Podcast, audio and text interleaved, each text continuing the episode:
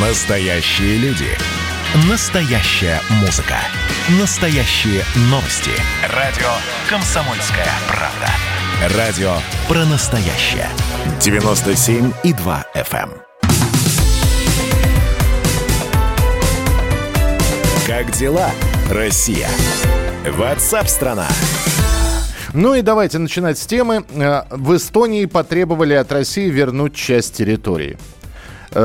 У них предвыборная тоже кампания в Эстонии идет, и понятно, что тема возврата земель, это она во всех странах, во все века, при всех правителях, это такая тема, на которую можно привлечь к себе дополнительные электоральные голоса. Кандидат в президенты Эстонии Хенн Пыллуаас потребовал от России вернуть часть территории. Об этом он заявил на съезде консервативной народной партии, от которой и выдвигается. Пыллуаас отметил, что Тартуский мирный договор, который заключен 101 год назад, как и указанная в нем государственная граница, все еще действует. Эстонский политик подчеркнул, что выступает против ратификации пограничного соглашения с Россией. Вообще, эта история о границе между Россией и Эстонией продолжается много лет. Это было, как только эстонцы независимость получили. Сначала было в довоенное время, потом в послевоенное время. В 2005 году стороны подписали первый пограничный договор, но там эстонская страна пыталась схитрить. Вроде как все пункты договора обсуждены, нужно только подписи поставить. И тут Эстония включает уже после переговоров в этот договор пункт об упоминании Тартуского мирного договора. По нему некоторые территории, которые сейчас являются российскими, переходят Эстонии. Москва отзывает свою подпись. В 2014 году страны подписали новое соглашение. Оно не ратифицировано до сих пор.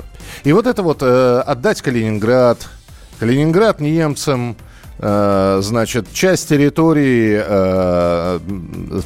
под Нарвой, эстонцам, Владивосток китайцам, Курилы японцам.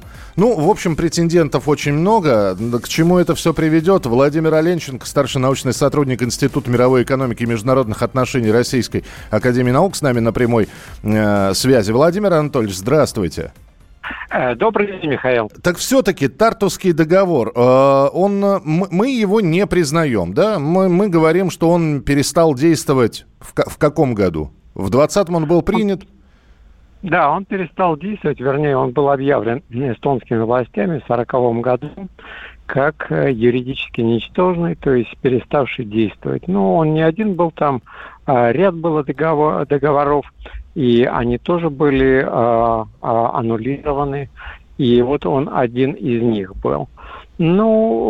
Безусловно, конечно, отсылки к Тартскому договору, они порождают, конечно, вопросы и с российской стороны, и с эстонской, потому что почему мы выбираем, скажем, такую, границу временную в прошлом. Мы можем обратиться к 1721 году, когда Петр I купил Эстонию у шведов, уплатил конкретную сумму, договор до сих пор купли-продажи существует. И удивительно, что шведская сторона еще не подключилась к обсуждению этой проблемы, уплочено.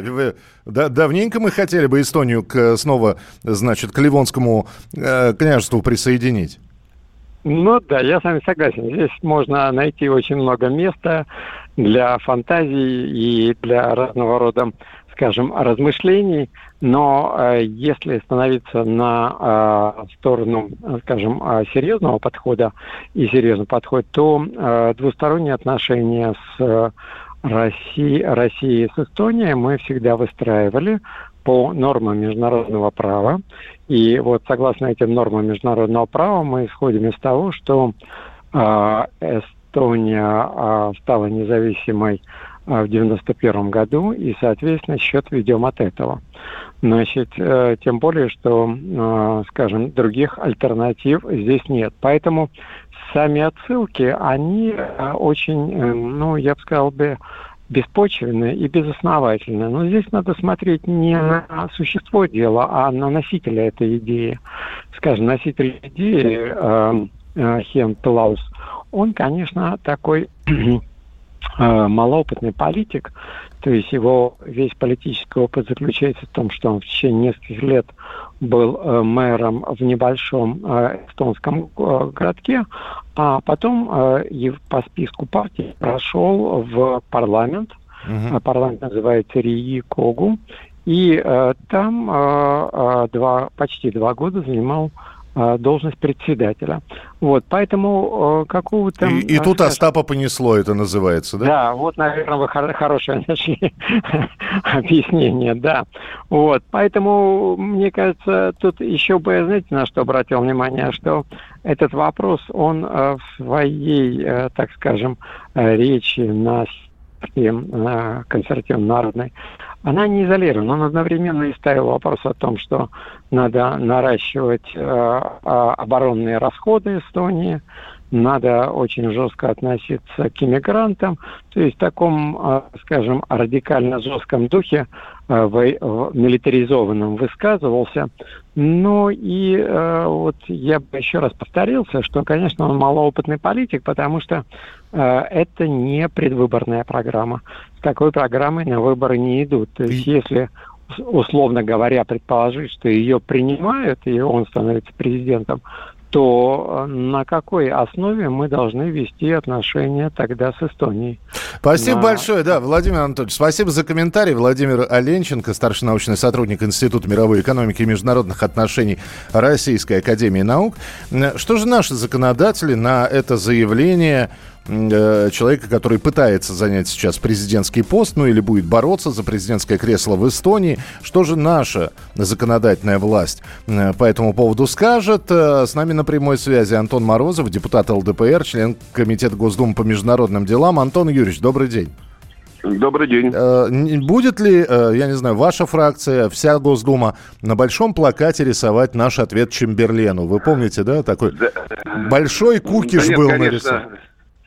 Конечно, это заявление вызывает недоумение, но, с другой стороны, мы прекрасно понимаем, что во время предвыборной кампании или человек, который намеревается принять участие в предвыборной кампании, они вынуждены эпатировать публику и делать какие-то заявления, которые привлекают внимание общественности и, соответственно, рассчитывают на этих антироссийских настроениях набрать предвыборные очки.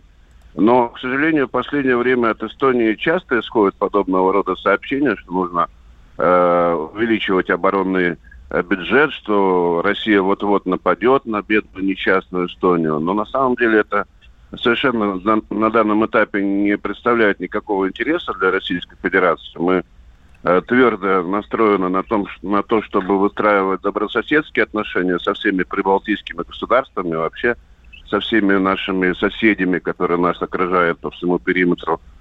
Поэтому нам совершенно нет смысла готовиться к войне с Эстонией, тем более, что эта страна маленькая и, в общем-то, не представляет никакого, по большому счету, значимого интереса для такой большой страны, как наша.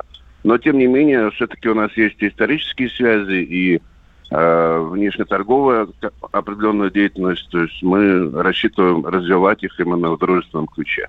Спасибо большое за комментарий. Антон Морозов, депутат ЛДПР, член Комитета Госдумы по международным делам. А выборы президента Эстонии, кстати говоря, пройдут с 10 августа по 29 сентября.